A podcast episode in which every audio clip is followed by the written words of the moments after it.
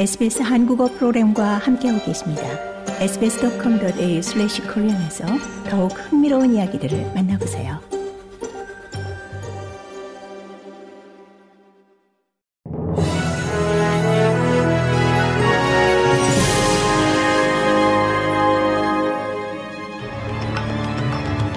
(2024년 1월 1일) 월요일 오후에 SBS 한국어 뉴스 간추린 주요 소식입니다.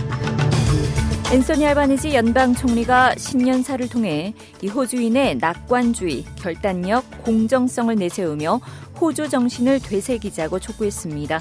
알바니지 연방 총리는 호주인들은 이 수많은 어려움에도 불구하고 모두가 힘을 모아 큰일을 성취했다며 이것이 바로 호주 정신이라고 목소리를 높였습니다. 그는 2023년이 어려운 해였다는 것에 의심의 여지가 없다면서 호주인들은 언제나 그렇듯이 이러한 도전에 대처하기 위해 일어섰다고 강조했습니다. 복지수당이 1월 1일 새해 첫날부터 물가와 연동돼 6% 인상됩니다. 이로써 거의 100만 명의 청년, 학생, 간병인들이 2024년 1월 1일부터 이 물가 연동제에 따라 6% 인상된 복지수당을 받게 됩니다. 청년수당, 오스더디, 장애지원연금이 2주당 약 22달러에서 45달러 사이 인상됩니다. 하지만 호주사회복지위원회의 카산드라 골디 위원장은 충분하지 않다고 지적했습니다. 골디 위원장은 저소득층 재정지원 규모가 더 클 필요가 있다고 지적하고 세 번째 단계 소득세 인하 정책의 철회를 촉구했습니다. 호주 북부의 상당수 지역들이 새해 첫날부터 폭염에 시달렸습니다. 기상청은 퀸즐랜드주, 노던 테리토리, 서호주주 일부 지역에 폭염 경보를 발령했습니다.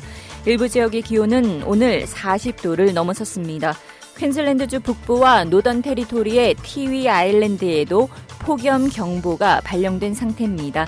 이 또한 남호주주와 뉴사우스웨일즈주 서부 지역 등 호주 내륙 지방으로 폭염이 확산할 것으로 전망됩니다.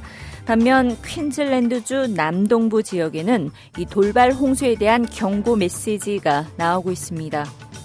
이스라엘군이 가자 지구에서 5개 여단을 철수할 계획인 것으로 알려졌습니다. 주로 훈련을 담당하거나 예비군으로 구성된 여단입니다. 이스라엘군 수석 대변인인 다니엘 하가리 소장은 특히 2024년이 시작되는데 전쟁의 목표는 장기간의 전투를 필요로 하고 있고 이스라엘군은 여기에 맞게 준비가 돼 있다고 강조했습니다. 사실상 이스라엘이 설정한 전쟁의 마지막 단계인 하마스 잔당 소탕과 치안 확보라는 3단계로 전환을 시작했다는 의미로 해석됩니다.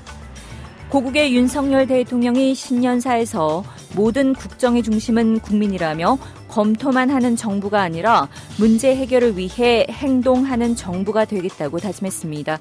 윤 대통령은 민생 현장으로 들어가 작은 목소리에 귀 기울이고 국민 삶을 변화시키는 이 진정한 민생 정책을 추진하겠다고 강조했습니다. 한편 오는 4월 10일 치러지는 22대 국회의원 총선거까지 꼭 100일이 남은 가운데 새해 첫날부터 정치권은 신년 인사회와 국립현충원 참배 등 이 바쁘게 움직이며 총선 승리의 각오를 다졌습니다.